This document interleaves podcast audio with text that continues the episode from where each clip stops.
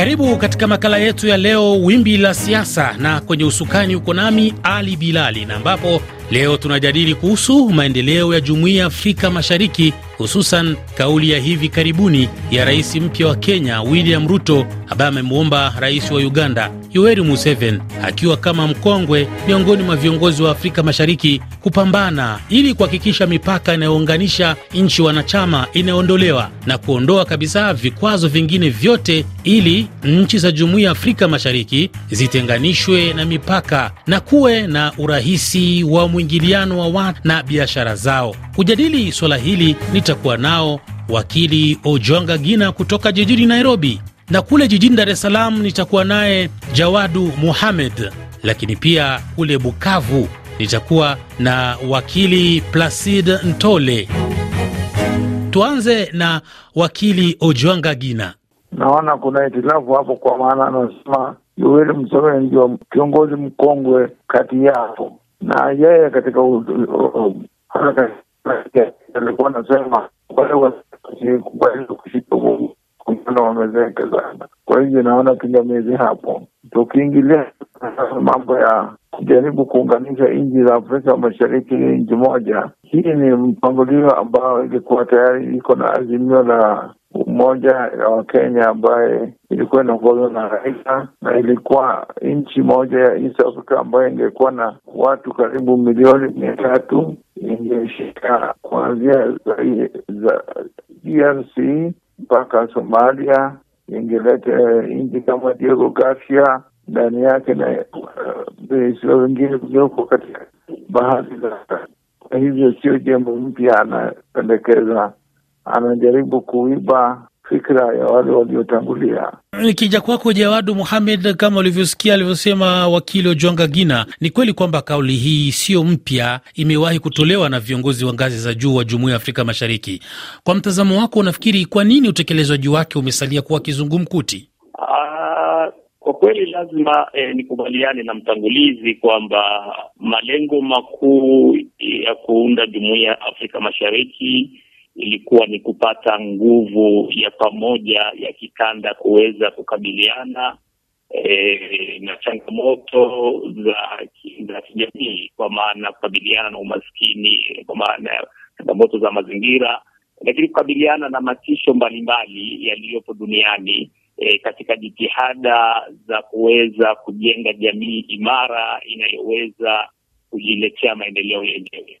Kwa hiyo tangu mwanzo e, ilikuwa na lengo kwamba pamoja na kwamba zilikuwa ni nchi ambazo eh, ni uhuru kila nchi moja, lakini maudhui ya jumla ilikuwa kwamba nchi zile ziungane ziwe pengine na na rais mmoja na tawala ndani ndani kule, lakini wawe na mwelekeo mmoja, hata masuala ya sarafu na sera mbalimbali ziwe za za aina moja ili kuweza kuharakisha maendeleo. Sasa kutokana na changamoto ambazo zilitokea ikiwa ni pamoja na kuingiliwa na baadhi ya mataifa e, ya nje na sera za nje kutotaka umoja huu uwepo, lakini tamaa miongoni mwa viongozi wenyewe waliounda jumuiya yenyewe e, mgongano wa masilahi, kutoaminiana, lakini udhaifu uliokuwepo ndani ya maazimio yenyewe walioyaweka ikawa ika vigumu sana kufikia lengo, na ndio maana ukaona jumuiya hii ikawa wakati fulani inafufuka, wakati fulani inakufa. Hii ni kutokana na mawimbi mengi ambayo yalikuwa yakiikumba ya, ya jumuiya yenyewe. Sasa miaka mingi imepita, e, imeonekana kwamba jumuiya ya Afrika Mashariki haijafikia malengo, ukiachana na malengo ya kisiasa, lakini hata malengo ya kiuchumi bado jumuiya hii imeonekana haijafikiwa.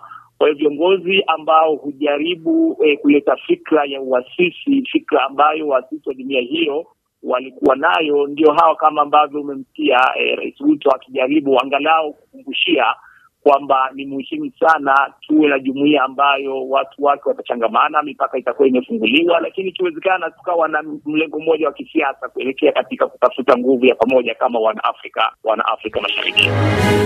Naam, uh, Jawadu Muhamed, ni rejee kwa wakili Ojwanga Gina. Ukiangalia unafikiri uh, wafadhili wa jumuiya ya Afrika Mashariki uh, inaweza kuwa ni sehemu ya kikwazo cha azma hii kutotekelezwa? Kutekelezwa kwa hilo azima hili inaweza tu kufuata kama viongozi wale wanachaguliwa katika nyumbani itakuwa wenye fikra ya kuunda Afrika Mashariki kubwa vile bwana uh, Ahmed amesema, lakini haiwezi kuwa kama viongozi wale wanatangalia wanabaki kwa uongozi kwa njia ya kimabavu, wanashtua wawekezaji wa wale ambao hawakubaliani nao vile inavyoendelea katika nchi ya Uganda, uh, Sudan ya kusini na na nchi ingine Rwanda. Kwa hivyo huu wito inakuja wakati inafaa, kwa maana sasa ndio Afrika Mashariki imeunga mpaka DRC,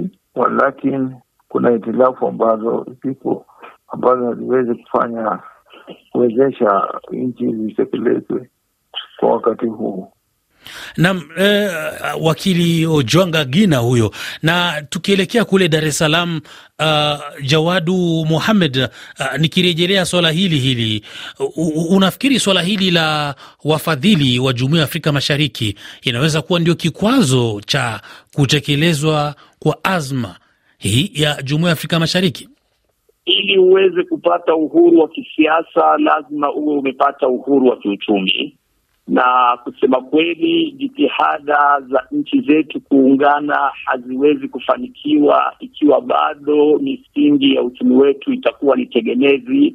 Bado bajeti ya nchi zetu za Afrika Mashariki zinategemea sehemu kubwa sana mikopo na pengine misaada mbalimbali bado hatuwezi kujitosheleza kwenye chakula, bado hatujitoshelezi kwenye madawa, bado hatujitoshelezi hata katika baadhi ya huduma muhimu kama huduma za kiusalama. Utaona hata intelijensia zetu bado zinategemea pakubwa E, uzoefu na mafunzo na kufadhiliwa kutoka katika madola ya magharibi na madola mengine yaliyoendelea.